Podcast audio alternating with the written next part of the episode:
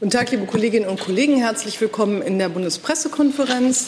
Herzlich willkommen der stellvertretenden Regierungssprecherin Ulrike Demmer und den Sprecherinnen und Sprechern der Ministerien und Gästen, vielen Gästen, die wir heute haben. Das sind Hospitanten, die im Auswärtigen Amt äh, gucken, wie die Dinge da so laufen und hoffentlich viel lernen. Und Praktikanten in der SPD-Bundestagsfraktion. Da wird es ja nicht minder interessant sein. Herzlich willkommen bei uns.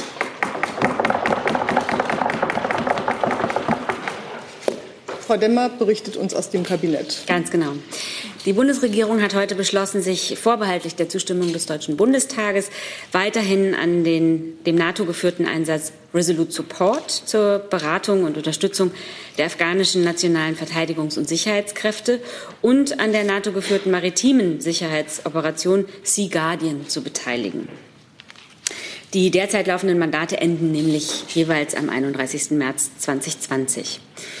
In Afghanistan bleiben äh, die Ziele unverändert ein hinreichend stabiles Afghanistan, von dem für Deutschland, seine Verbündeten und die Region keine Bedrohung ausgeht und in dem die Grundlagen für Sicherheit, Menschenrechte und nachhaltig wirtschaftliche, soziale Entwicklung in Afghanistan gewährleistet sind. Darauf zielt das umfangreiche zivile und militärische Engagement der Bundesregierung. Der Konflikt in Afghanistan kann nur politisch gelöst werden. Deshalb ist die Aufnahme innerafghanischer Friedensverhandlungen kurzfristig das vordringliche Ziel der politischen Aktivitäten der Bundesregierung. Um die Voraussetzungen für Stabilität und Frieden zu schaffen, ist Afghanistan weiterhin auf internationale Unterstützung angewiesen. Trotz sichtbarer Fortschritte beim Fähigkeitsaufbau der afghanischen nationalen Verteidigungs- und Sicherheitskräfte ist für eine flächendeckende Verbesserung der Sicherheitslage im Land weiterhin Beratungsleistung notwendig. Darum dient der deutsche militärische Beitrag dazu, die Leistungsfähigkeit der afghanischen nationalen Verteidigungs- und Sicherheitskräfte zu erhöhen. Das Mandat soll bei einer unveränderten personellen Obergrenze von bis zu 1300 Soldatinnen und Soldaten bis zum 31. März 2021 verlängert werden. Genau. Des Weiteren hatte ich eben schon erwähnt, beabsichtigt die Bundesregierung, sich weiterhin an der NATO geführten maritimen Sicherheitsoperation Sea Guardian im Mittelmeer zu beteiligen. Die Sicherheit von maritimen Versorgungswegen ist von zentraler Bedeutung. Die Operation leistet im Mittelmeerraum einen Beitrag zur Seeraumüberwachung, zum Lagebildaustausch und zum maritimen Kampf gegen Terrorismus und zur Beschränkung des Waffenschmuggels. Mit Sea Guardian stärkt das Bündnis die maritime Sicherheit im Mittelmeer zum Nutzen aller Mittelmeeranrainer und Nutzer. Sea Guardian ist der einzige multilaterale Ansatz, der für den gesamten Mittelmeerraum auf der Basis von Resolutionen des Sicherheitsrats der Vereinten Nationen und internationaler multilateraler Verträge diese Aufgabe erfüllt. Dieses Mandat soll bei einer unveränderten personellen Obergrenze von bis zu 650 Soldatinnen und Soldaten ebenfalls bis zum 31. März 2021 verlängert werden. So, die Bundesregierung hat heute darüber hinaus den Entwurf eines Gesetzes beschlossen, dessen Ziel es ist, Rechtsextremismus und Hasskriminalität künftig noch intensiver und effektiver bekämpfen zu können. Dieser Gesetzentwurf dient dazu, ein Maßnahmenpaket umzusetzen, das die Bundesregierung bereits am 30. Oktober 2019 als Reaktion auf die furchtbaren Ereignisse in Halle, aber auch auf die besorgniserregende Entwicklung der Hasskriminalität im Allgemeinen beschlossen hatte. Die Bundesregierung ist weiterhin zutiefst betroffen über diese Vorfälle und daher fest entschlossen, unsere freiheitliche Demokratie, freiheitliche Demokratie und unsere demokratische, pluralistische Gesellschaft zu verteidigen.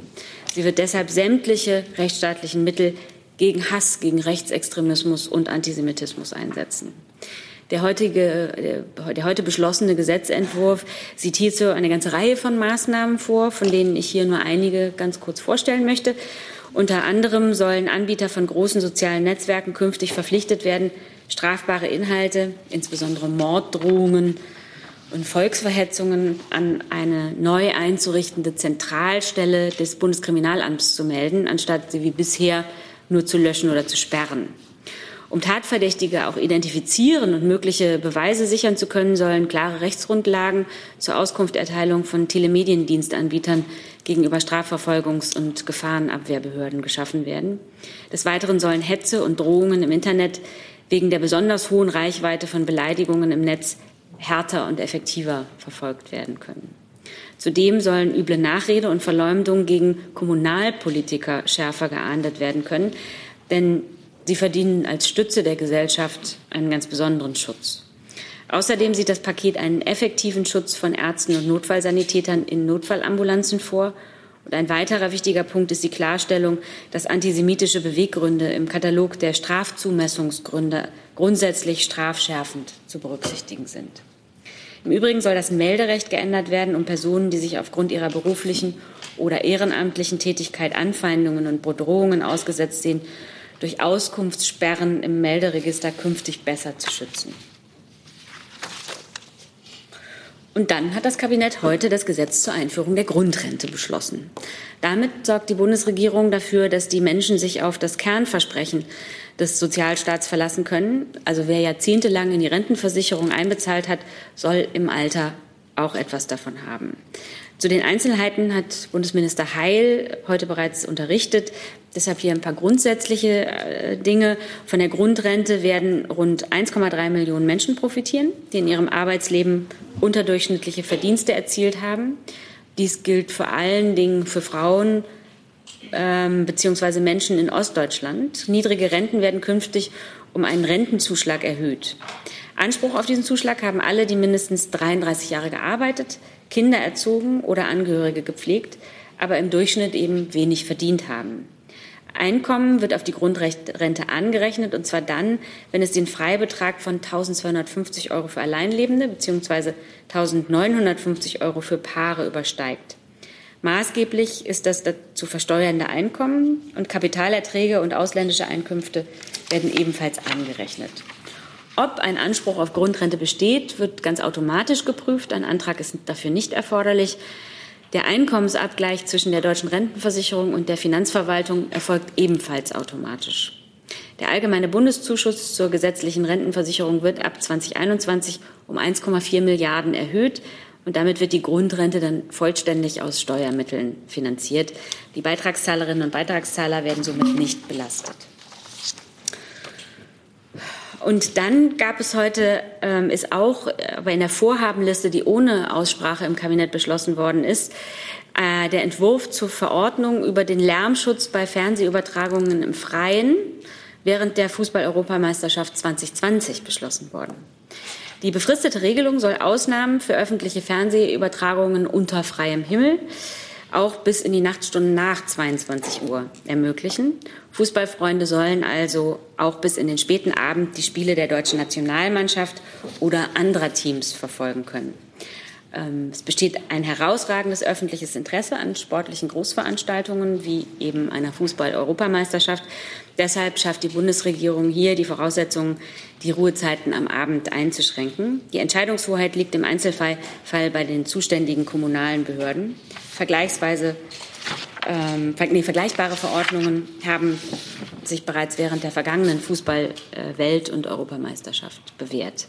Die Verordnung gilt dann befristet für die Dauer der Europameisterschaft, bedarf jetzt noch der Zustimmung des Bundesrates. Das war aus dem Kabinett. Vielen Dank, Frau Demmer. Gibt es Fragen zu, der, zu den NATO-Missionen und Mandaten? Bitte schön. Birgit Schmeißner, AD Hauptstadtstudio. Herr Helmbold, ähm, ich frage mich, äh, was mit der Idee oder der Forderung der Soldaten äh, nach mehr nach Selbstverteidigung ist. Ist das in irgendeiner Art und Weise äh, diskutiert worden für das Mandat? Und im Anschluss noch eine zweite Frage. Ähm, hat sich denn, wenn man das äh, sich strategisch anschaut, dieses Mandat und den Einsatz für Support, hat sich da der Westen möglicherweise überschätzt in dem, was er beitragen kann zu einem äh, erfolgreichen Nation-Building-Prozess?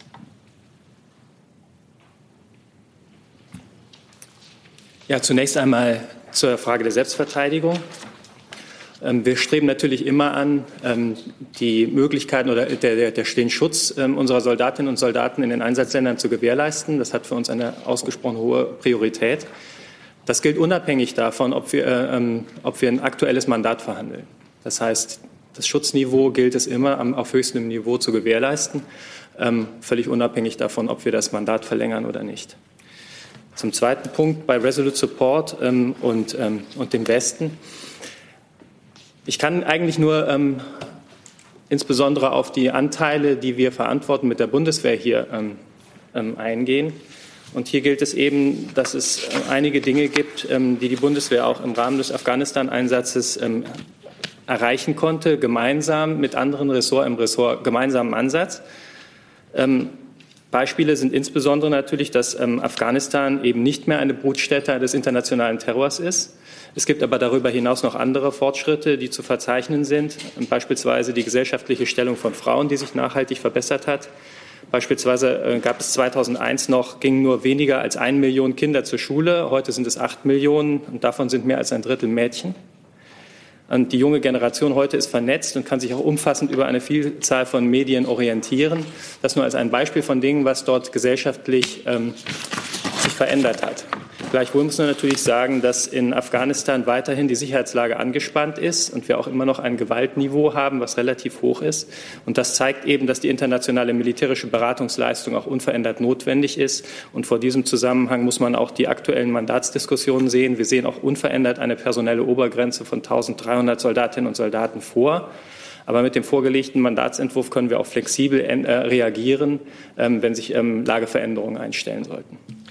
Einen Zusatz hätte ich noch zur Frage 1. Ich bezog mich da äh, auf den Besuch der Ministerin in Afghanistan im äh, Spätherbst, als sie die Idee der Soldaten aufgenommen hatte, ähm, zum Beispiel auch bewaffnete Drohnen äh, doch äh, mit äh, ins Kalkül zu ziehen und sich die Ministerin dann äh, so geäußert hat, dass sie sich dafür einsetzen möchte, das in die Diskussion zu bringen. Mhm. Ist denn das, in, welchen, in welcher Form ist denn das ähm, inzwischen passiert? Ja, der Prozess ähm, ist ja eingeleitet ähm, mit Blick auf die Frage ähm, zu äh, der Bewaffnungsfähigkeit von Drohnen und inwiefern sowas gegebenenfalls auch ähm, zum Schutz beitragen kann. Hier hat die Ministerin sich eingelassen und ähm, dieser Prozess wird weiter von uns verfolgt. Ähm, mit dem Mandat, das Mandat äh, äh, muss man da, die Mandatsdiskussion muss man davon unabhängig sehen im Moment. Die Mandatsverlängerung ähm, hängt halt eben damit zusammen, dass das Mandat abgelaufen ist, dass wir weiter unverändert sagen, dass die ähm, ähm, dass es erforderlich ist, ähm, die afghanischen, ähm, afghanische Regierung zu unterstützen und auch die Sicherheitskräfte entsprechend auszubilden und, und, und zu unterstützen. Vor diesem Hintergrund haben wir die Mandatsdiskussion eben vorangetrieben und der andere Anteil mit Blick auf mit Blick auf den Schutz ist eine zusätzliche Diskussion, die bei uns laufend erfolgt.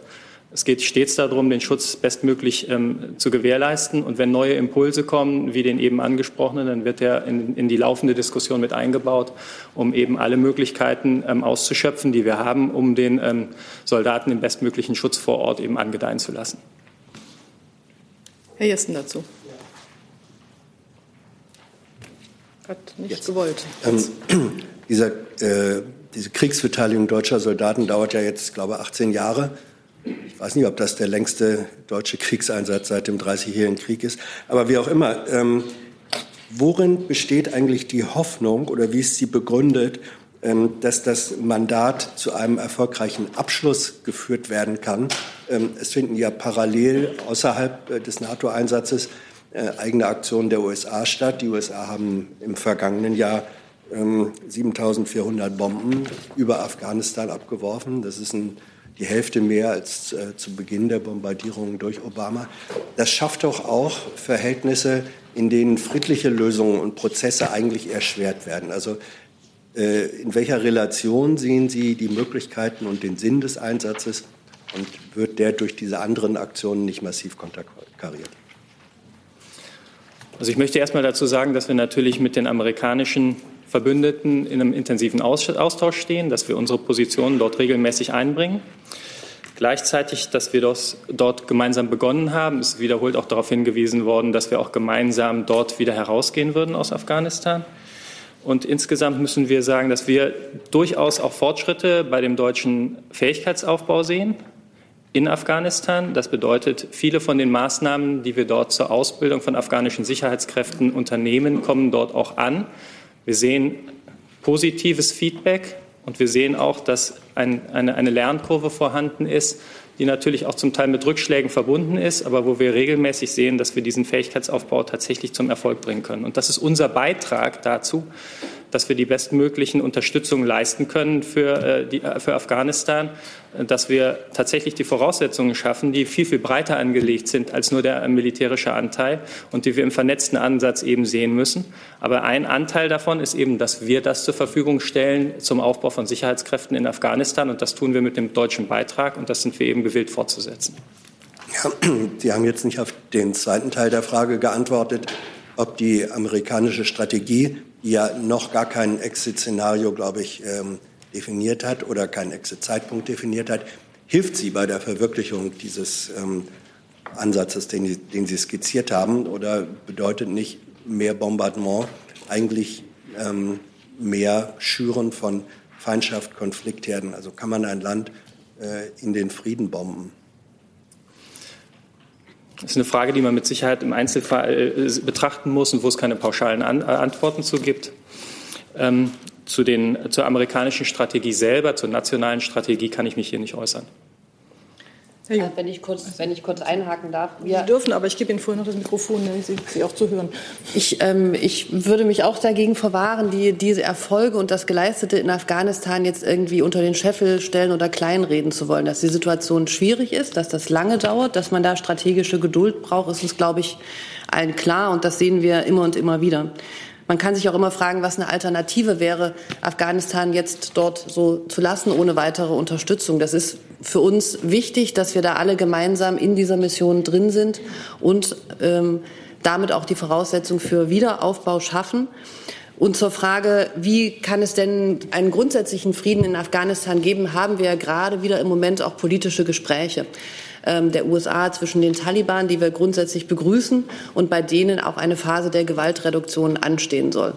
Wir haben auch gestern die Verkündung eines Wahlergebnisses. Der eine ähm, äh, kennt das Ergebnis nicht an. Ghani ist als ähm, Sieger dort nach der Auszählung hervorgegangen. Das wissen wir, glaube ich, alle, dass es schwierig ist und weitere, ähm, weiterer Anstrengungen eben genau deshalb bedarf um das Land auf dem Weg in eine demokratische und friedliche und für die Menschen dort auch sichere Zukunft ähm, nicht alleine zu lassen. Und gerade jetzt laufen ja auch genau politische Gespräche zur innerafghanischen Einigung und zu einem Dialog, die dem Land eben auch vielleicht nachhaltigen, nachhaltige Sicherheit und Frieden bringen können im Inneren. Ich möchte dazu jetzt Fragen sammeln, die dann, um das Thema dann noch abzuschließen, weil hier noch zahlreiche Themen auf meinem Zettel stehen, die ich bei den Kollegen eingesammelt habe. Ich habe Herrn Jung dazu. Gibt es sonst noch weitere Fragen zu diesem Thema? Dann hat Herr Jung das Wort. Hm. Aber wer über Erfolge reden will, muss auch über die Misserfolge reden. Und das müssen wir hier ansprechen. Darum wäre es schön, wenn Sie auch das thematisieren würden und darüber sprechen würden. Ähm, wie viele, Herr Helmbold, wie viele aktive Ausbilder sind aktuell in Afghanistan von Deutschland aus, also äh, deutsche Ausbilder aktiv. Wie viele Ausbilder bilden gerade afghanische Soldaten aus und wie viele afghanische Soldaten wurden in den letzten zwölf Monaten ausgebildet? Ich kann Ihnen sagen, dass wir im Moment derzeit knapp 1200 Soldaten äh, und Soldatinnen und Soldaten in Afghanistan haben. Wie sich das exakt im Moment aufschlüsselt, die Daten habe ich hier nicht parat. Und die Frage, Sie hatten noch eine Nachfrage? Ja, aber die andere Frage wurde ja gar nicht beantwortet. Also erstens, können Sie das nachreichen, wie viele dort aktuell ausbilden? Und können Sie uns sagen, wie viele in den letzten zwölf Monaten ausgebildet wurden? Und die andere Lernfrage, was kostet dieser Einsatz? Was kostet ein Jahr lang Bundeswehrkrieg in Afghanistan? Wenn wir dazu Daten haben, kann ich die nachreichen. Und die Kosten für die, äh, ähm, die einsatzbedingten Zusatzausgaben für ähm, dieses eine Jahr, was wir jetzt ähm, anstreben, würden sich insgesamt auf rund 427,5 Millionen Euro belaufen. Dann wechseln wir das Thema. Ich habe äh, aus dem Kabinett noch das Gesetz zum Rechtsextremismus. Rechtsextremismus. Herr Jessen, war Ihre Meldung dazu von vorhin? Das bezog sich auf diese. Gibt es dazu Fragen? Bitte schön. Ja, ich hätte ein paar Fragen äh, ans Justizministerium. Ähm, zu den Details. Ähm, es heißt da äh, unter anderem, dass ähm, antisemitische Motive des Täters ähm, bei der Strafzumessung besonders zu berücksichtigen sind. Was heißt das konkret, dass man dann irgendwie die, die Maximalstrafe anstrebt oder 10 Prozent mehr oder wie ist das? Ähm, zweitens, derzeit kann jemand, der wegen Raub verurteilt wird, ähm, vom passiven Wahlrecht ausgeschlossen werden. Jemand, der wegen Volksverhetzung verurteilt wird, nicht, weil das Mindestmaß zu niedrig ist. Wird das durch diese, diese neue ähm, Maßnahme gegen Rechtsextremismus irgendwie geändert durch die Novelle? Und zwei, äh, drittens, ähm, es hieß von Ihrem Ministerium, dass öffentlich befürwortende Äußerungen, zum Beispiel jemand gehöre an die Wand gestellt, sei ein Beispiel für zukünftige Strafbarkeit. Was heißt öffentliche Befürwortung? Also reicht da ein Like auf Facebook? Alles klar, genau. Ja, vielen Dank. Ähm für die Fragen. Ich fange mal mit den antisemitischen äh, Motiven an. Das ist ein umfangreiches besetztes Paket, muss man eben die richtige Stelle finden. Genau, und zwar betrifft das den äh, Paragraphen 46 ähm, im Strafgesetzbuch.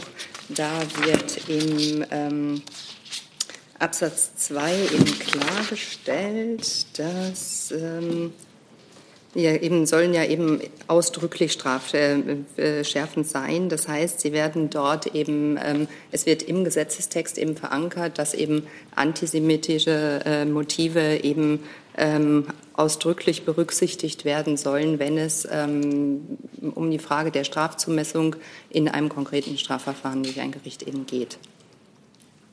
Beantwortet das die Frage in die? Ja, aber da ist dann keine Vorgabe, also dass es dann über das Im, normale Strafmaß. Im Rahmen dessen, was der 46 äh, jetzt schon hergibt, genau. Nur bisher steht eben antisemitisch da nicht explizit drin. Und ähm, das wird aber ganz äh, explizit jetzt in den Gesetzeswortlaut aufgenommen, um das auch absolut klarzustellen, dass ähm, eben antisemitische Motive eben auch äh, hier umfasst sind und eben Strafschärfen zu berücksichtigen sind. Okay. Zweite Frage, genau. Zum passiven Wahlrecht, ehrlich gesagt, ähm, würde ich äh, nach meiner Kenntnis sagen, ähm, dürften die Regelungen in diesem Gesetzentwurf darauf keine Auswirkungen haben. Sei, möglicherweise korrigieren mich meine Kollegen gleich, dann würde ich das nachtragen. Ähm, zum letzten Punkt ähm, 241. Äh, die ähm, die, und die Frage, was ist mit öffentlich gemeint? Also öffentlich ist ähm, nicht nur in dem Bedrohungstatbestand, sondern auch in ähm, weitere Straftatbestände explizit nochmal aufgenommen worden, zum Beispiel auch bei der Beleidigung, dass halt künftig eben eine öffentliche Äußerung, das kann beispielsweise eben eine im Internet getätigte sein, ähm, eben auch strafschärfend ähm, sein kann, dass eben ein höheres Strafmaß angesetzt äh, wird wenn eine Äußerung öffentlich getätigt wurde.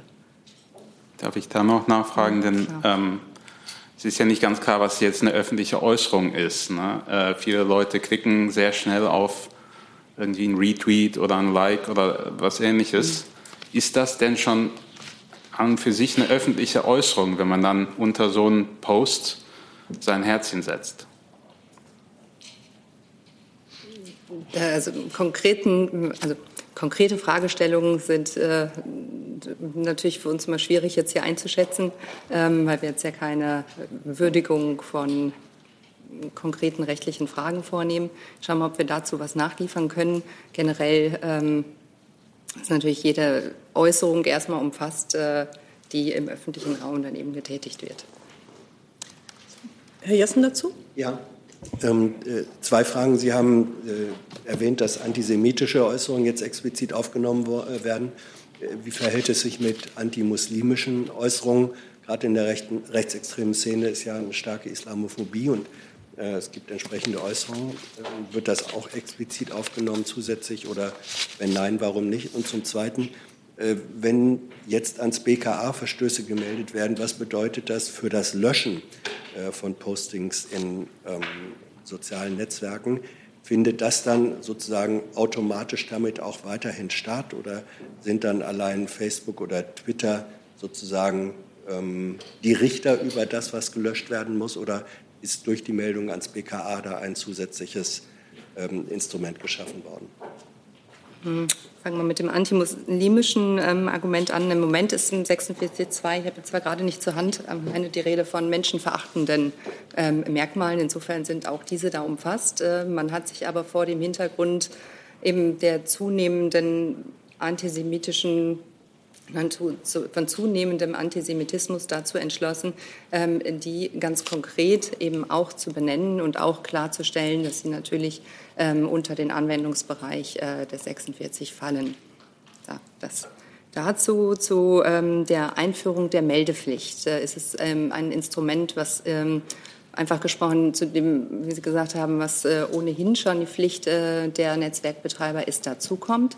Das heißt, äh, wenn ein äh, Netzwerkbetreiber durch eine Beschwerde Kenntnis davon erlangt, ähm, von einem ähm, mutmaßlich strafbaren Post im Sinne des äh, Netzwerkdurchsetzungsgesetzes, ähm, hat er diesen Post zu löschen oder zu sperren. Zusätzlich ähm, wird, wenn dieses Gesetz in Kraft treten ähm, wird, der von uns vorgeschlagenen Regelung, der ähm, Netzwerkbetreiber bestimmte Posts, ähm, also nicht alle, die nach dem Netzwerkdurchsetzungsgesetz eben zu löschen sind, sondern nur bestimmte. Das sind äh, eben solche, die eben ähm, äh, schwere Straftaten wie ähm, Morddrohungen, Volksverhetzung ne, beispielsweise betreffen, eben ähm, künftig an das äh, Bundeskriminalamt zu melden. Nachfrage. Ähm, da Sie die explizite Aufnahme antisemitischer Äußerungen mit der Zunahme begründen, das würde für mich bedeuten, wenn es eine vergleichbare Zunahme von antimuslimischen Äußerungen gibt, dass man es dann ja eigentlich auch äh, diese Gruppe oder Zielgruppe ähm, explizit aufnehmen müsste, oder? Das wäre dann zu entscheiden. Wir haben halt äh, gesehen, dass eben antisemitische Vorfälle, nicht nur, sei es jetzt Äußerungen, sondern auch eben Hass und Gewalt insbesondere gegen diese Personengruppe eben zunehmen. Und äh, ich glaube, wir sind uns alle einig, das haben Sie von der Bundesregierung schon häufig gehört, dass eben mit Blick auf den Antisemitismus eine besondere Verantwortung besteht, ähm, hier genau hinzuschauen und äh, das auch ganz deutlich in unseren Gesetzen auch klarzumachen. So, mit Blick auf die Uhr und weitere Themen, die hier noch anstehen, habe ich jetzt noch Herrn Jung zu diesem Thema. Gibt es sonst noch Fragen zu diesem Thema? Dann hat Herr Jung das Wort und danach verlassen wir das. Zwei kurze Fragen. Also es gibt keine besondere Verantwortung für den Schutz anderer Minderheiten wie Sinti und Roma und Muslime aus Ihrer Sicht. Und Herr Alter, es ist ja davon auszugehen, dass da zigtausende äh, Postings beim BKA ankommen. Wie viele Leute werden sich denn dort kümmern und in welcher Art und Weise? Zu Ihrer ersten Frage sehen Sie es mir nach, aber ich werde hier eine Bewertung nicht vornehmen. Ich ähm, erläutere gerne das, was das Gesetz vorsieht. Und ähm, da sind eben antisemitische ähm, Motive als Strafstärke schärfend künftig zu berücksichtigen. Menschenverachtend umfasst ja auch alle Gruppen. Insofern sind die natürlich auch schon eben geschützt. Ja, zu Ihrer zweiten Frage. Das Bundeskriminalamt ist die Zentralstelle für die Kriminalitätsbekämpfung in Deutschland. Das heißt, es gibt eine lange Jahre erprobte Routine, wie das Bundeskriminalamt sozusagen als Zentralstelle auch im Zusammenwirken mit den Länderpolizeien, mit den Landeskriminalämtern agiert. Ähm, klar ist, dass das Bundeskriminalamt äh, sich personell in diesem Bereich verstärken muss, weil eine Organisationseinheit geschaffen wird, die es bisher noch nicht gab. Dazu hat das Bundeskriminalamt auch zusätzliche Stellen bekommen. Und äh, jetzt wird es darum gehen, das organisatorisch so umzusetzen, dass diese Aufgabe äh, angemessen und äh, mit der notwendigen Wirksamkeit auch wahrgenommen werden kann. Dieser Prozess findet statt. Aber was ist denn der Plan? Also was wäre denn angemessen? Wie viele Leute sich dort kümmern um diese zigtausenden Sachen? Das ist jetzt von meiner Stelle äh, wirklich nicht zu bewerten, weil es dafür Organisationsuntersuchungen gibt. Da gibt es Spezialisten, die genau ausrechnen können, bei welchem Aufgabenvolumen braucht man wie viel Personal. Da muss man sich auch die Prozesse anschauen, die da zu leisten sind und wie viel davon kann man digitalisieren. Also das kann man wirklich nicht seriös pauschal beantworten. Aber dieser Prozess findet bereits statt. Das Bundeskriminalamt ist sich darüber im Klaren, dass diese Aufgabe auf diese Behörde zukommt und wird sich darauf einstellen. Jetzt sind wir immer noch beim Kabinett äh, zum Thema Grundrente. Gibt es dazu Fragen? Da gab es ja offensichtlich schon anderweitige Erklärungen zu. Ja, nochmal eine äh, Frage ans Finanzministerium vielleicht. Äh, die Finanzierung ist ja nicht so richtig klar. Das heißt ganz allgemein aus Steuermitteln. Wann wird denn klar sein, ähm, wie genau Finanztransaktionssteuer oder nicht oder welcher Weg auch immer. Ja, da möchte ich Ihnen widersprechen. Also die Vorschläge zur Finanzierung sind klar und sind auch bekannt. Äh, es ist vorgesehen, dass die Grundrente durch die Finanztransaktionssteuer finanziert wird und auf EU-Ebene arbeiten wir genau daran, dass die Finanztransaktionssteuer kommt. Gibt es weitere Fragen dazu? Herr Jo? Es kann ja sein, dass die nicht kommt, Herr Kolberg. Und dann? Zu spekulativen Fragen äußern wir uns ja nicht, äh, aber ich kann Ihnen sagen, dass wir sehr zuversichtlich sind, äh, dass sie kommt und daran arbeiten wir gerade. Aber Sie müssen ja einen Plan B haben, falls die doch nicht kommt. Wir ziehen es vor, an einem Plan A zu arbeiten, an der Einführung der Finanztransaktionssteuer. Ohne Plan B. Wir arbeiten am Plan A, weil wir sehr zuversichtlich sind, dass die Finanztransaktionssteuer kommt. Herr Jordans. Äh, Herr Kohlberg, liegt Ihre Zuversicht daran, ähm, dass Großbritannien jetzt nicht mehr in der EU ist und äh, deshalb ein großer Finanzplatz, ähm, der früher in der EU war äh, und sich dagegen gestrebt hätte, vielleicht jetzt nichts mehr zu sagen hat? Also die Briten haben ja schon eine Finanztransaktionssteuer ähm, und nehmen damit jedes Jahr 3,5 Milliarden Euro ein, so wie viele andere Staaten. Frankreich hat eine Finanztransaktionssteuer, Italien hat eine Finanztransaktionssteuer, Spanien hat gerade verkündet, äh, eine Finanztransaktionssteuer äh, einzuführen. Äh, von daher sehen Sie meine Zuversicht, dass eine Finanztransaktionssteuer auch in Deutschland kommt, als begründet an. Gibt es dazu weitere Fragen? Gibt es Fragen zum Thema Fußball, draußen Lärmschutz? Alles, was damit zusammenhängt. Das ist auch nicht der Fall. Dann habe ich aus dem Kreis der Kollegen das Thema Düngeverordnung als ein besonders begehrtes aufgenommen. Wer möchte, Frau von Mannekrotz, Sie? Oder wir, wir, wir starten damit. Oder Frau Schweizer? Gut. Ähm. Ja, meine Frage geht an Herrn Fichtner und auch äh, an Herrn Alter. Herr Fichtner, das, äh, diese neue, strengeren Düngeregeln sollten ja eigentlich heute durchs Bundeskabinett, damit sie noch rechtzeitig in den Bundesrat können und Deutschland möglicherweise nicht 860.000 Euro Strafe pro Tag zahlen muss. Wann wird denn, wenn das heute nicht im Kabinett war, diese Verordnung auf den Weg an die Länder gehen? Und Herr Alter, es heißt auch, dass es Ihrem Ministerium, ähm, das ja jetzt nicht naturgemäß mit den Düngeregeln so viel zu tun hat, aber dass es Ihr Minister nicht so recht war, dass dieses Thema heute im Kabinett abgesegnet werden soll. Könnten Sie da mal sagen, was da die inhaltlichen Einwände des Innenministers sind? Danke.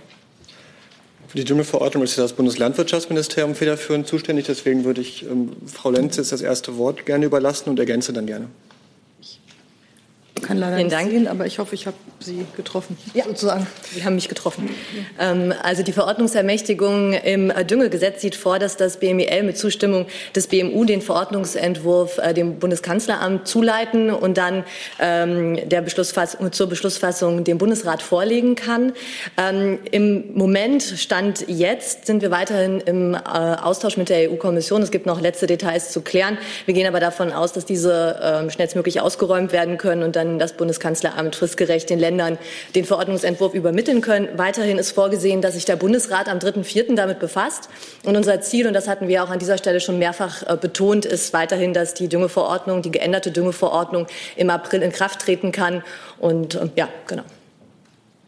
Genau. Unsere Rolle im Umweltministerium ist ja der, der Schutz der Gewässer und deswegen sind wir auch diejenigen, die dann die Kommunikation mit der EU-Kommission übernehmen. Ähm, wie Sie wissen, droht hier ein Zweitverfahren mit ähm, hohen Zwangsgeldern, wenn die EU-Kommission sich da zur Klageerhebung entscheiden sollte.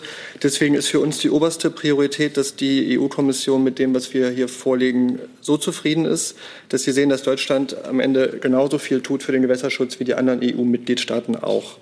Ähm, deswegen sind wir auch in sehr engem Kontakt mit der EU-Kommission. Das dauert an.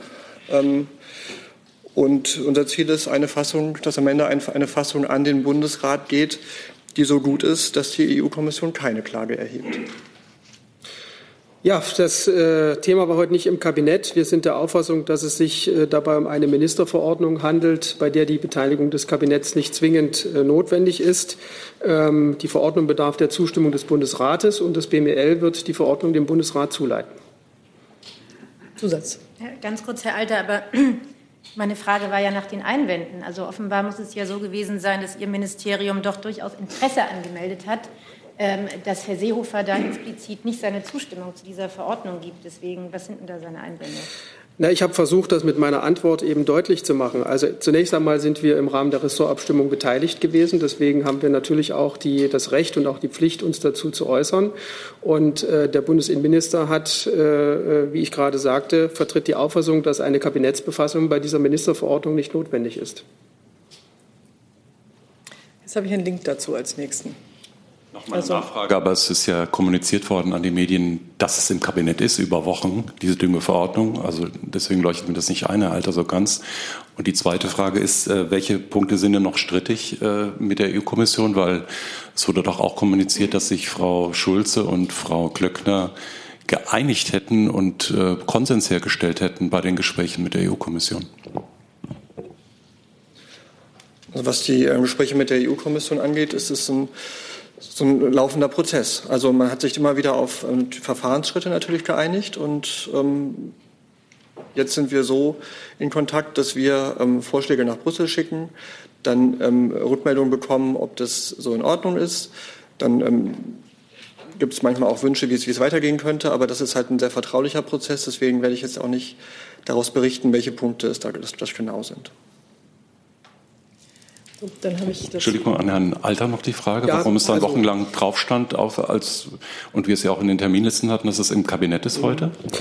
Es ist ja üblicherweise so, dass das federführende Ressort für die Planung des Gesetzgebungsprozesses zuständig ist und dann auch entsprechende Terminplanungen vornimmt.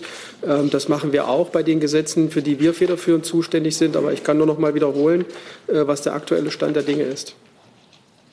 Dann habe ich Frau Schweizer dazu.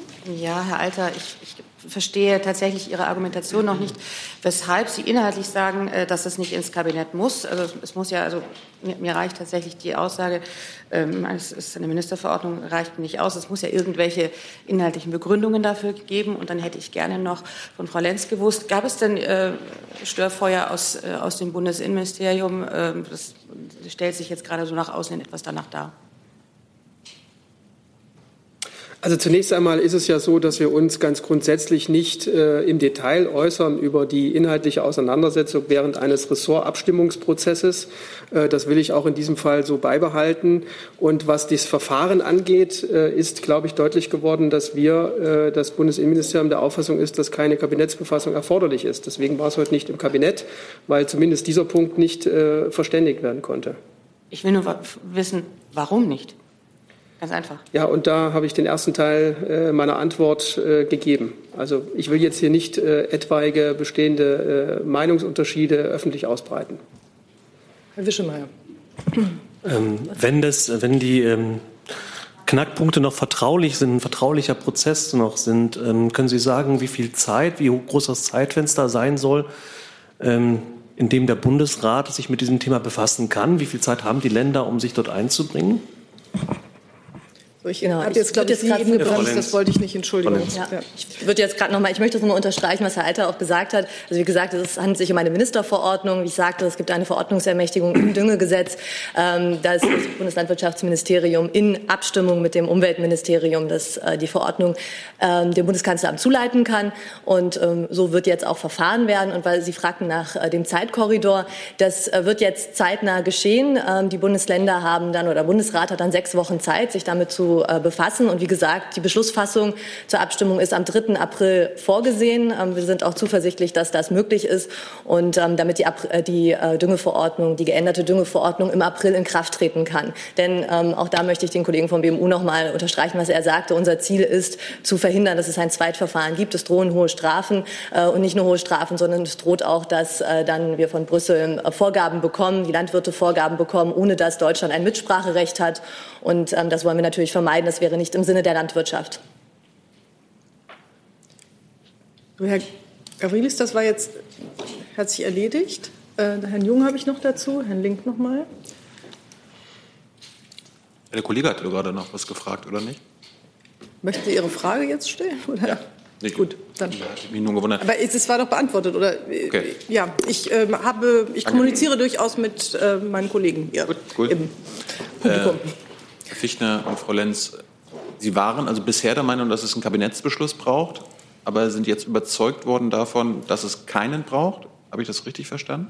Es Oder sind Sie immer noch der Meinung, dass es einen Kabinettsbeschluss braucht? Es handelt sich um eine Ministerverordnung. Es braucht keinen Kabinettsbeschluss. Es wäre, äh, so wie ich das sehe, aber auch nicht verboten gewesen. Ähm, aber es braucht keinen Kabinettsbeschluss. Das Das, das Düngegesetz ermöglicht das Verfahren, so wie ich es gerade dargelegt habe. Das hatte ich verstanden. Ich wollte nur wissen, bisher, also die Tage zuvor, wollten Sie einen Kabinettsbeschluss machen.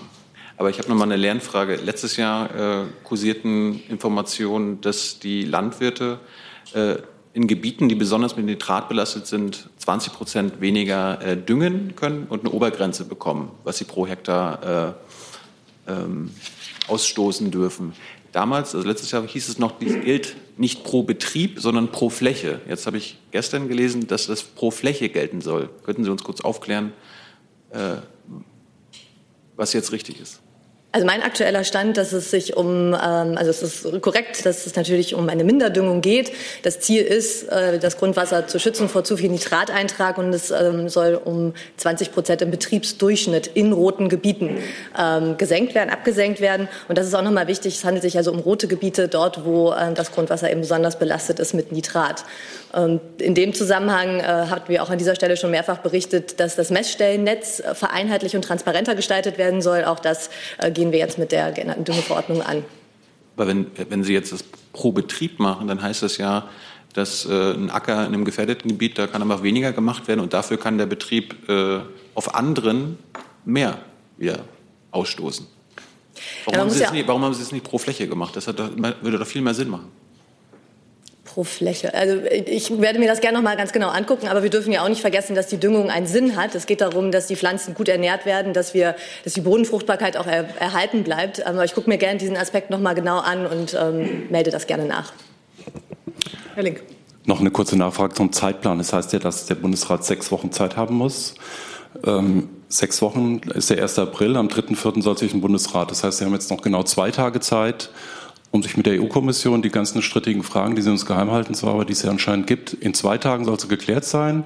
Das heißt, übermorgen muss das verschickt werden an, die, an den Bundesrat und damit in die Bundesländer, richtig? Also, wenn ich Wir dazu fangen ja nicht erst heute an. Ne? Wir haben ja, schon- arbeiten schon Genau. ganze beide dran. Insofern. Bitte, nochmal? Wir fangen ja nicht erst heute damit an, sondern wir arbeiten da schon seit geraumer Zeit dran. Aber wenn der Bundesrat ohne Fristverkürzung, also nach den normalen Fristen des Bundesrates, ist Ihre Rechnung so korrekt. Ja. Frau Lenz wollte noch. Ne? Genau, ich möchte das gerne noch mal ergänzen. Also wir arbeiten, wie der Kollege schon sagte, seit, äh, seit Monaten sind wir in intensiven Gesprächen. Und was ich vorhin sagte, es geht jetzt wirklich um Details. Also Sie, Sie sagten gerade, es sind noch einige strittige Punkte. Das ist nicht der Fall. Es geht wirklich um Details. Und äh, deswegen sagte ich ja auch, wir gehen davon aus, dass das jetzt alles fristgerecht ähm, zugeleitet werden kann im Bundesrat. Herr Wischemeyer. Können Sie das äh, Thema Details noch vielleicht noch ein bisschen quantifizieren? Können Sie sagen, wie viel Prozent der Düngeverordnungen jetzt noch strittig sind, beispielsweise zwischen der EU und Ihnen? Es geht wirklich um, um, um Details, sage ich, um Details, aber das möchte ich nicht quantifizieren und auch die Details sagte ja der Kollege vom BMU auch, äh, wir werden jetzt nicht berichten aus den, ähm, aus den Diskussionen oder aus den Gesprächen mit der EU-Kommission. Da bitte ich einfach um Verständnis, da geht es ja um sehr viel jetzt gerade. Es sieht mir so aus, als ob wir das Thema jetzt verlassen könnten. Dann habe ich äh, Frau Dr. Krüger noch mal, die noch etwas nachliefern kann zum Rechtsextremismus. Bitte. Ja, danke sehr. Ich kann vielleicht noch ergänzen, meine Ausführungen von vorhin ergänzen, insbesondere zu Ihren Fragen. Ähm, zunächst, ich fange von hinten einmal an, zu dem äh, Straftatbestand der Bedrohung und Ihrer Frage, was öffentlich gemeint ist und wie es mit den Likes aussieht.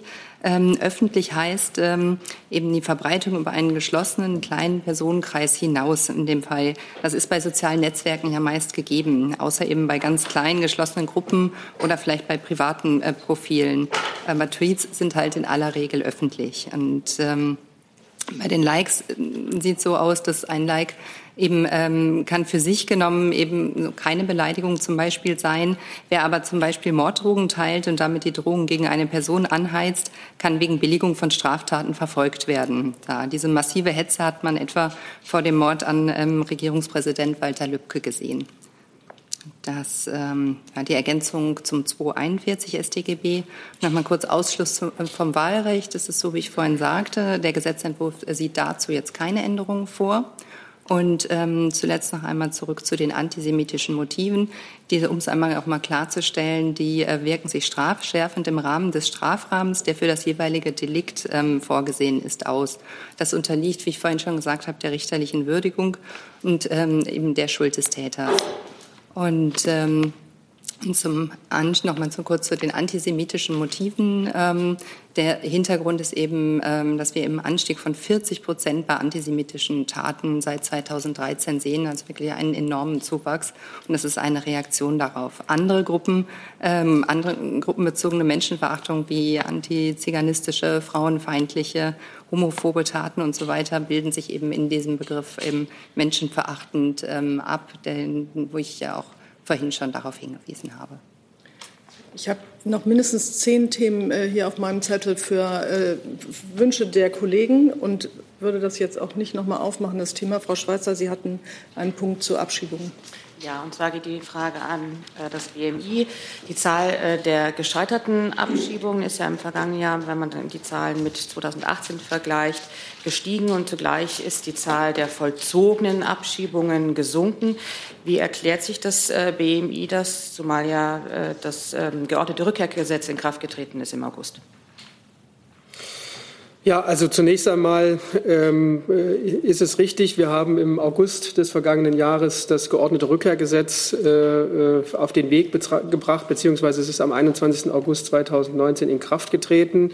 Und damit wurde unter anderem die Möglichkeit geschaffen, äh, für die Bundesländer vorübergehend auch ähm, ähm, sozusagen Sicherungshaft in anderen als reinen Abschiebehafteinrichtungen durchzuführen. Wir wissen aus der Praxis, dass äh, das Untertauchen am Tag der Abschiebung eines der größten äh, Schwierigkeiten ist, weswegen dann auch Abschiebungen, die ursprünglich geplant waren, kurzfristig scheitern.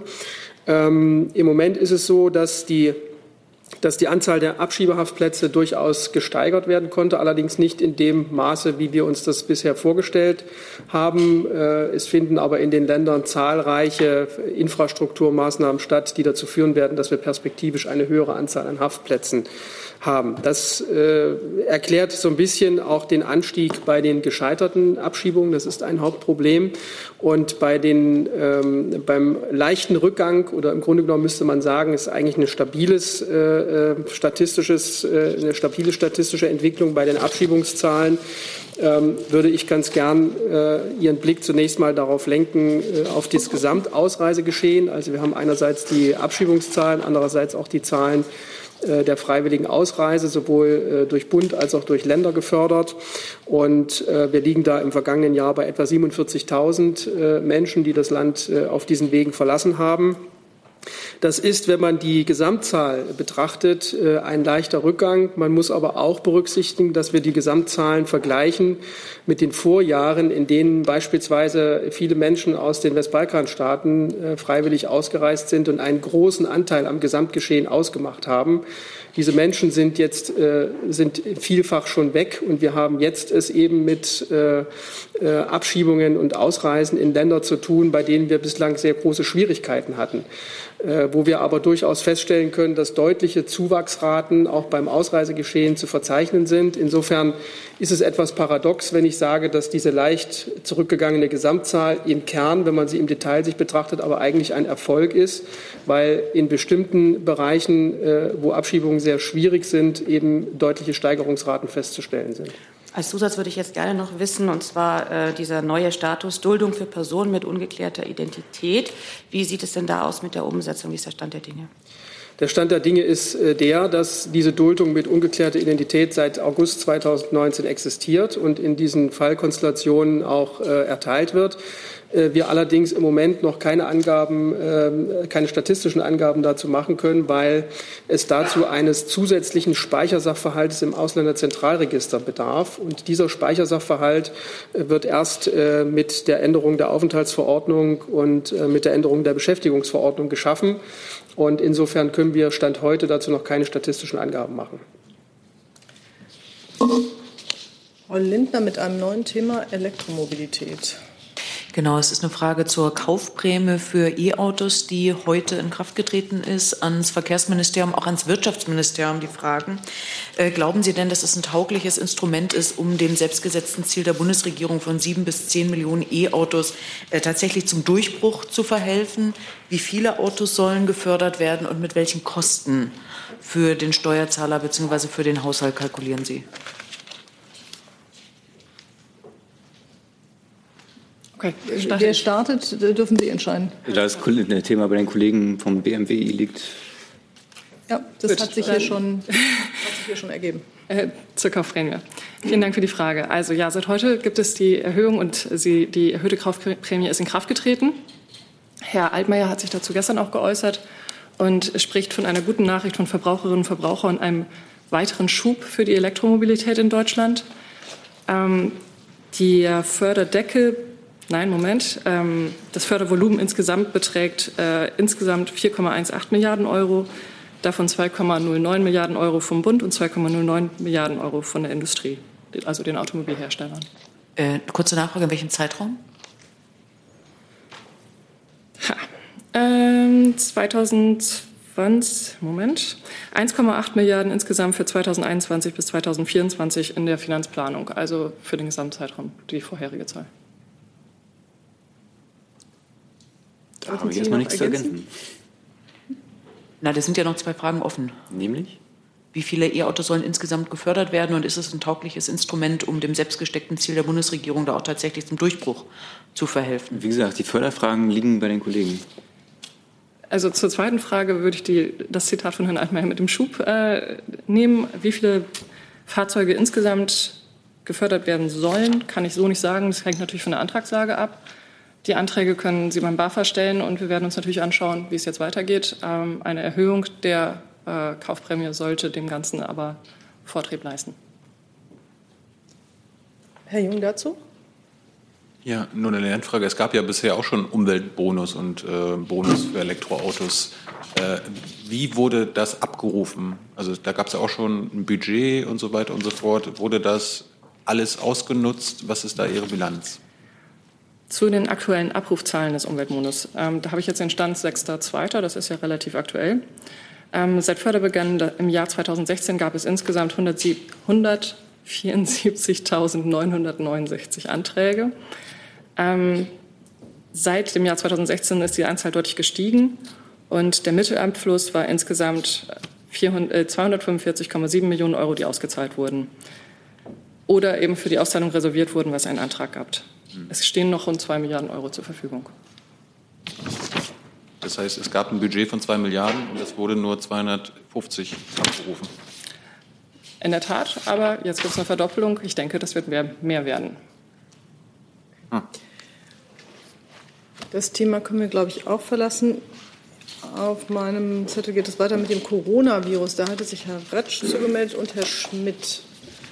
Genau, es ging um die ähm, Diamond Princess und um, die, ähm, äh, um das andere Schiff. Mit den zwei Schiffen, auf denen die Deutschen sind, äh, da hieß es noch, dass das Auswärtige Amt möglicherweise Erleichterungen bei der Rückkehr gewähren würde. Ich würde interessieren, ob es einen neuesten Stand der Dinge gibt. Das andere Schiff ist die MS Westerdam. Ja, bei den Passagieren von der Diamond Princess bemühen wir uns nach wie vor intensiv darum, die nicht erkrankten Deutschen, die dies möchten, eine baldige Rückkehr nach Deutschland zu ermöglichen und sind dazu in einem engen Austausch mit unseren europäischen Partnern, die ähm, selbiges Anliegen haben. Ich kann Ihnen heute jetzt hier noch keinen äh, konkreten Rückholflug, kein Datum, keine Minute ankündigen, aber wir sind dran, eben auch zusammen mit europäischen Partnern und sind zuversichtlich, dass wir das gewuppt kriegen und auch dort die reisewilligen Passagiere ähm, bald nach Hause holen. Bei der Westerdam ist es so, dass ursprünglich eine mittlere zweistellige Zahl von Deutschen an Bord gewesen ist. Gut die Hälfte davon konnte bereits ausreisen. Das waren alles Personen ohne Coronavirus-Symptome. Die übrigen Passagiere auf dem Schiff sind alle auf das Virus getestet worden und alle Ergebnisse waren Gott sei Dank negativ. Wir hoffen nun, dass die verbliebenen Deutschen auf der Westerdam schnell ausreisen können. In der Zwischenzeit steht unsere Botschaft in Phnom Penh konsularisch zur Betreuung bereit und unterstützt die Deutschen, wo äh, dieses erforderlich ist.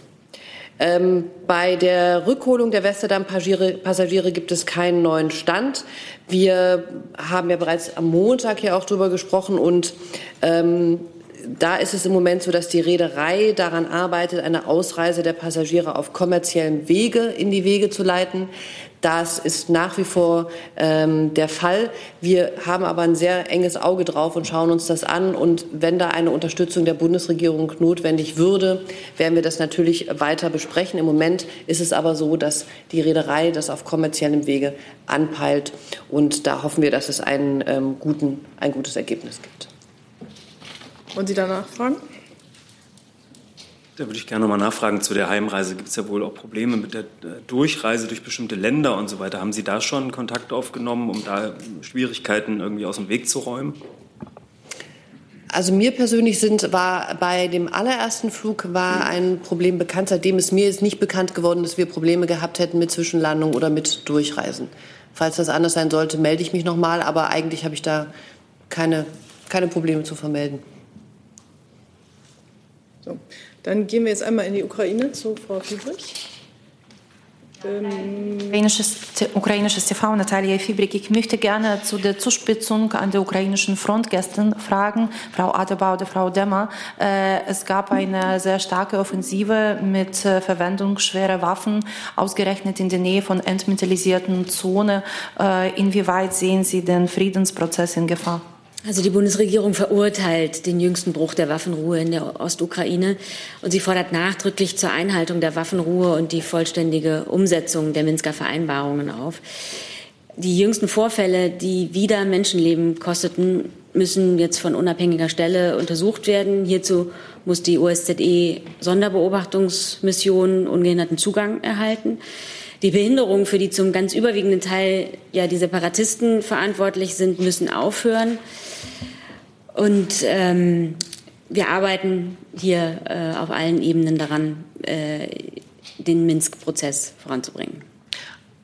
Ein Zusatz, wenn Sie erlauben. Ähm, inwieweit glauben Sie, ähm, wird ein Normandie-Treffen wie verabredet in April in Berlin stattfinden oder möglicherweise wird es verschoben? Also ich kann Ihnen sagen, eben auf Beamtenebene arbeiten wir derzeit gemeinsam in Frankreich an Fortschritten in wichtigen Einzelfragen mit dem Ziel, die Schlussfolgerungen des Pariser Gipfels vom Dezember umzusetzen. Dazu gehört natürlich die, vorrangig die Einhaltung der Waffenruhe und die Schaffung weiterer Entflechtungszonen für den Rückzug von Truppen und Gerät. Die Teilnehmer des Normandie-Formats äh, haben oder des Gipfeltreffens im Dezember haben ein erneutes Treffen in diesem Format binnen vier Monaten zu den politischen und Sicherheitsbedingungen unter anderem für die Organisation von Kommunalwahlen vereinbart. Einen genauen Termin kann ich Ihnen hierzu jetzt noch nicht sagen und wir würden Sie sicher rechtzeitig informieren. Danke. Herr Jessen, dazu. Präsident Zelensky hat vom, von russischen Truppen gesprochen, die versucht hätten durchzubrechen. Das ist ja ein offizieller Terminus. Ähm, kann die Bundesregierung das bestätigen? Haben Sie eigene Erkenntnisse darüber, dass es russische Truppen waren, die das probiert haben? Ich kann keine ähm, eigenen Erkenntnisse zu den genauen Hergängen der Waffenstillstandsverletzungen hier vermelden. Es gilt das, was Frau Demmer gesagt hat, nämlich, dass wir alle Seiten, also ähm, beide Parteien, die dort sind, ähm, zur Ruhe aufrufen und zur Einhaltung des Waffenstillstands. Ja, der Hintergrund der Frage ist natürlich, wenn es tatsächlich russische Truppen im Sinne dieses Begriffs waren, wir eine andere Eskalationsstufe. Könnten Sie versuchen, da Informationen nachzureichen? Falls ich das kann, werde ich das tun. So, dann gehen wir jetzt in den Libanon. Herr Tufuk näher. Entschuldigung. Frau Adebar, am Wochenende gab es einen Gefangenenaustausch zwischen Deutschland und dem Iran. Es gibt Informationen über den iranischen Staatsbürger, der freigelassen worden ist. Es gibt aber fast gar keine Informationen, beziehungsweise es gibt keine Informationen zum deutschen Staatsbürger. Können Sie dazu nähere Einzelheiten geben, wann er verhaftet worden ist, was der Vorwurf war und wie das alles zustande gekommen ist? Ich kann Ihnen mitteilen, dass wir froh sind, dass ein deutscher Staatsangehöriger nach intensiven diplomatischen und auch humanitären Bemühungen aus dem Evin-Gefängnis in Teheran entlassen wurde und ähm, wohlbehalten nach Deutschland zurückgekehrt ist. Aus Persönlichkeitsschutzgründen machen wir ähm, da keine genaueren Angaben. Insofern ist es das, was ich zu dem einen Fall des deutschen Staatsbürgers mitteilen kann. Herr Jordans? Ähm, gab es denn da irgendein Quid pro quo bei den zwei Fällen? Ähm, wurden die von den Iranern explizit in Zusammenhang gebracht? Und gab es einen Auslieferungsgesuch der USA im Fall des Iraners ähm, an, an Deutschland?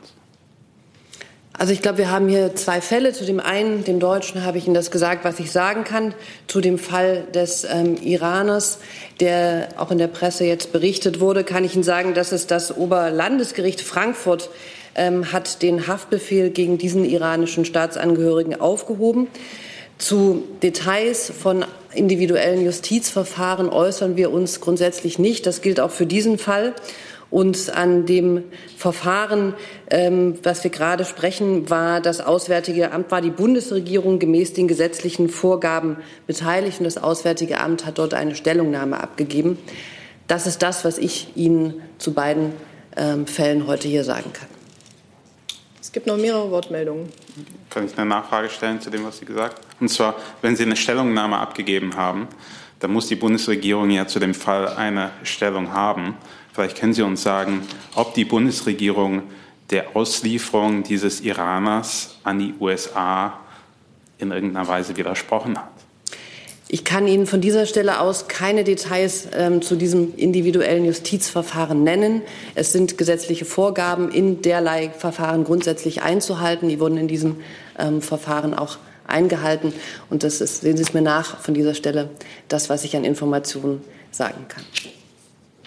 Herr Jung, Herr Tofugnia, und dann würde ich das Thema gerne verlassen, ja. weil ich habe hier noch weitere Themen auf dem Blatt. Kurze Lernfragen. Ähm, können Sie uns sagen, wofür dieser Mann im Iran äh, im Gefängnis gesessen hat? Also gab es eine Anklage und wie lange war er dort? Äh, ich glaube, das könnten Sie uns vielleicht mitteilen. Und wie viele Deutsche sind überhaupt in, in, in Iran im Gefängnis? Ich kann Ihnen an dieser Stelle keine weiteren Angaben zu dem Deutschen, der in Frankfurt äh, gelandet ist, machen. Das tut mir leid. Ähm, das sind Persönlichkeitsschutzgründe, die dort entgegenstehen. Ähm, bei der Frage, wie viele, Ira wie viele Deutsche in Iran womöglich im Gefängnis sitzen, das ist auch immer eine Frage, die Doppelstaatler, Doppelstaatler-Eigenschaft ja betreffen könnte, würde ich gern nachreichen, habe ich nicht im Kopf. Herr Tufognier. Frau Halber, können Sie bestätigen, dass diese Person ein Deutsch-Iraner war, ein Doppelstaatler war? Ich kann zu diesem ähm, Fall hier aus Persönlichkeitsschutzrechtsgründen keine weiteren Angaben machen von dieser Stelle. Okay. Gut, dann gehen wir jetzt noch mal zurück zur Düngeverordnung weil Frau Lenz jetzt weiß, äh, wie das in den einzelnen Betrieben zu handhaben ist. Bitte schön. Genau, zur Frage von Herrn Jung noch mal kurz. Ähm, so wie ich es vorhin auch dargestellt habe, ist es korrekt. Was vorgesehen ist, ist die Minderung, dass sie gilt für die Flächen des Betriebes, die im roten Gebiet liegen. Ähm, die Minderung ähm, kann dann aber im Schnitt erfolgen. Das heißt, eine Frucht in dem roten Gebiet, in dieser Fläche des Betriebs, kann etwas mehr gedüngt werden, die andere dann aber weniger. Im Schnitt 20 Prozent Minderdüngung. Herr Tofugni, hatten Sie auch noch eine Frage zum Libanon? Das hatte ich mir Libyen war das. Äh, Lib äh, Libyen, ja. Das ist ja ganz so woanders. Ich habe falsch. Frau Adebar, äh, die libysche Regierung hat die Gespräche, die Waffenstillstandsgespräche in Genf heute ausgesetzt, nachdem die, äh, die Armee von Haftar den Hafen von Tripolis bombardiert hat. Da hätte ich mal eine Reaktion dazu und auch vielleicht eine Reaktion zu diesem Angriff auf dem, auf dem Hafen. Ja, nach. Jetzt. Ähm, wir sehen das grundsätzlich, wir sehen das Aufflammen der Gefechte auch im Hafen von Tripolis mit größter Sorge und rufen, das dürfte keine Neuigkeit sein, alle Seiten nochmals eindringlich zum Einhalten der Waffenruhe auf und vor allen Dingen auch ähm, wünschen uns auch sehr und rufen dazu auf zu einer konstruktiven Fortsetzung der in Genf laufenden 5 plus 5 Gespräche, die ja in, als Follow-up der Libyen-Konferenz dort laufen. Zu der konkreten Situation in Genf, da ist es unserer Kenntnis nach so, dass sich der UN-Sondergesandte Hassan Salameh und das ähm, Team von uns will weiterhin intensiv darum bemühen, die Gespräche wieder in Gang zu bringen. Beide Parteien ähm, sind im Moment noch in Genf. Also es ist noch niemand abgereist. Insofern laufen da derzeit Bemühungen, die Gespräche noch mal zusammenzuführen und die Parteien wieder an einen Tisch zu bekommen. Dass ähm, solche Zwischenfälle wie in Tripolis da nicht hilfreich sind, liegt, glaube ich, auf der Hand. Deshalb auch noch mal unser ähm, eindringlicher Appell daran an alle Seiten, die Waffenruhe und das Waffenembargo natürlich auch einzuhalten. Nachfrage, wenn Sie erlauben, gibt es irgendwelche Druck aus, auf Ihre, von, von, Ihrer Seite aus auf die Länder, die die Haft, Haftar unterstützen, wie zum Beispiel die Vereinigten Arabischen Emiraten oder auch, die, äh, oder auch Ägypten? Ja gut, wir haben ja alle Mitgliedstaaten, oder Mitgliedstaaten ist das falsche Wort, alle Partizipanten des ähm, Berliner Prozesses in unserem Treffen am Rande der Münchner Sicherheitskonferenz letzten Sonntag noch einmal zusammengebracht und haben dort den Follow-up-Prozess aus der Taufe gehoben, mit dem jetzt die politischen Gespräche und die militärischen Gespräche flankiert werden. Dort haben sich alle Teilnehmer auch noch einmal zu den Prinzipien der Libyen-Konferenz von Berlin hier, nämlich Einhaltung des Waffenembargos, Hinarbeiten auf einen Waffenstillstand, Einhalten der Waffenruhe verpflichtet. Das ist eine politische Erklärung, die natürlich auch politisch wirkt. Und ähm, wir hoffen, dass dadurch ähm, auch eine Verletzung äh, weniger wahrscheinlich wird. Wir haben eine VN-Resolution in der letzten Woche nach ähm, Wochen, wochenlangen schweren Verhandlungen durchbekommen, die das Gleiche noch einmal sagt. Das heißt, wir arbeiten politisch ganz intensiv daran, das umzusetzen. Vielleicht haben Sie am Montag nach Brüssel geblickt. Dort haben die ähm, Außenminister der EU eine Grundsatzentscheidung getroffen für eine Nachfolgemission von EUNAVFOR Med Sophia zur Überwachung des Waffenembargos. Das alles sind Schritte, die, ähm, da können Sie jetzt sagen, na, das geht ja alles langsam voran und fruchtet noch nicht so richtig. Das wundert uns nicht. Wir sind weiter daran, die Umsetzung der Berliner Konferenz Schritt für Schritt und in eisernem Hämmern ähm, voranzubringen. Ich habe jetzt noch auf meiner Liste Herrn Gavrilis, den Kollegen hier vorne, Frau Romanova, Herrn Retsch und dann würde ich, sieht nicht aus, ob ich jemanden übersehen hätte, für heute auch die Frageliste schließen, damit wir auch mal alle noch wieder an unseren Schreibtisch kommen. Herr Gavrilis. Ja, vielen Dank. Meine Frage richtet sich an das BMI unter anderem.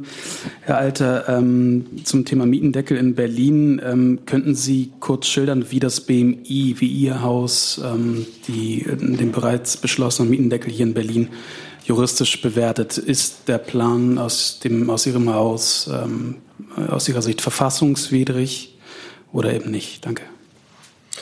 Wir haben das an dieser Stelle ja schon mehrfach getan in der Vergangenheit. Äh, die Frage, ob eine solche Regelung verfassungswidrig ist oder nicht, muss am Ende äh, ein zuständiges Gericht entscheiden. Jedenfalls äh, ist das Bundesinnenministerium der Auffassung, dass, dass es nicht verfassungskonform sein kann. Einen kurzen Nachtrag. Es gab über Frag den Staat ähm, Dokumente, wonach es ein zwölfseitiges Gutachten Ihres Hauses gibt und am Ende steht auch der Satz drin, ich zitiere, der Gesetzentwurf dürfte geeignet und erforderlich sein, den oben genannten Zweck, also eben Begrenzung der Miethöhe oder der Verdrängung, zu erreichen. Ähm, widerspricht das irgendwie die Aussage, die Sie gerade getroffen haben, das sei verfassungswidrig? Und die Frage ans BMJV, haben Sie juristische Erkenntnisse über den Berliner Mietendeckel? Vielen Dank.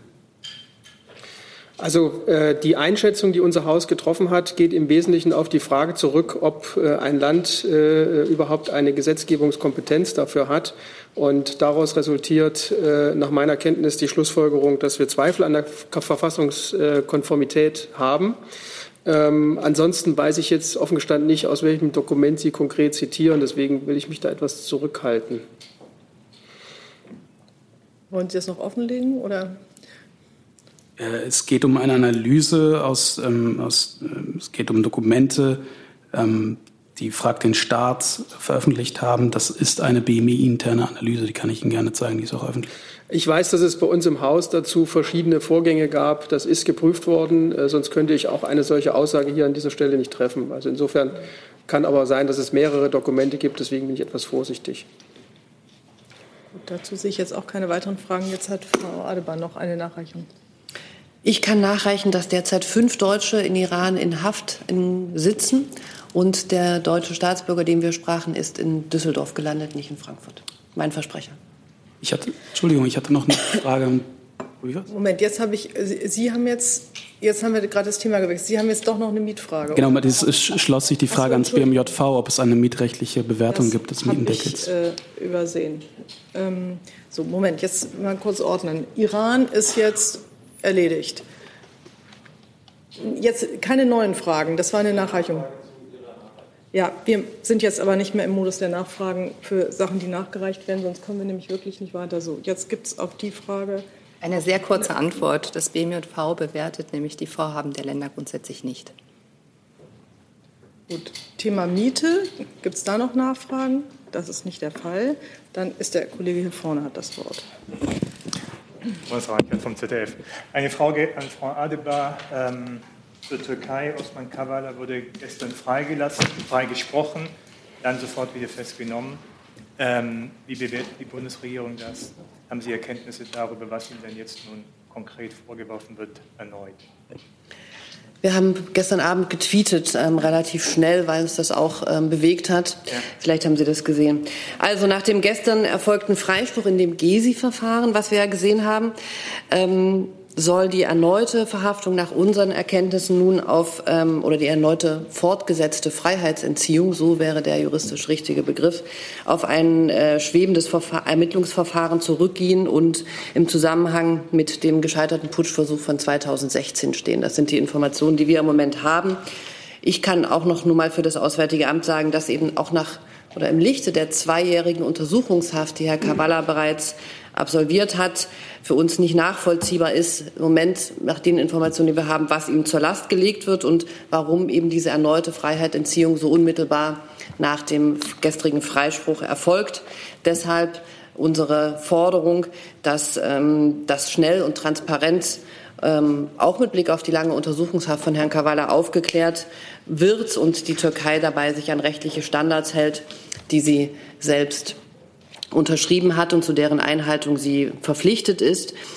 Die will auch noch mal daran erinnern, dass der Europäische Gerichtshof für Menschenrechte im, am 10. Dezember des letzten Jahres die lange Untersuchungshaft von Osman Kavala als Verstoß gegen die Europäische Menschenrechtskonvention gewertet hat und schon im Dezember seine ähm, Freilassung gefordert hat. Die Türkei hatte diese Entscheidung ähm, des EGMR bis dato nicht umgesetzt und begibt sich natürlich jetzt auch ähm, unter Umständen in eine ähm, erneute Verletzung dieser, ähm, dieser Grundsatzentscheidung, dass eine Untersuchungshaft ohne Anklage nicht so lange dauern darf. Um das eben alles aufzuklären, wie es sich dort verhält, ähm, ist unsere Forderung, das eben schnell und transparent jetzt auch öffentlich zu machen und eben an die Türkei sich an die Standards, die sie selbst verpflichtet, zu denen sie sich selbst verpflichtet hat, diese einzuhalten. Gut, dazu eine Nachfrage? Herr Jorans. Ja, äh, Frau Alaba, wie kommt es, dass Sie diesen Fall äh, so ausführlich mit Namen des Betroffenen, den Vorwürfen und der Bewertung der Rechtslage ähm, ausführen können und das im Fall des Iraners nicht tun? Ich habe keine, Entschuldigung, ich habe keine Bewertung zur Rechtslage in diesem Fall ausgeführt, sondern schlicht, auch, auch der Fall ist öffentlich bekannt, der läuft seit mehreren, ähm, seit leider eben über zwei Jahren. Der Fall war Gegenstand einer Entscheidung des Europäischen Gerichtshofs für Menschenrechte, die öffentlich ist, ähm, sondern ich habe eine, eben eine Forderung aus unserer Sicht nach einer schnellen und transparenten Aufklärung ähm, der Vorwürfe hier vorgebracht. Der Fall des Deutschen, den wir besprochen haben, ist ein Konsularfall, den wir, und das machen wir in allen Konsularfällen aus Persönlichkeitsschutzrechten, und das hängt auch immer davon ab, was der Betroffene möchte oder nicht möchte, nicht tiefer in der Öffentlichkeit besprechen. Ich glaube, das ist ein Unterschied. Dazu sehe ich keine weiteren Fragen. Frau Romanova.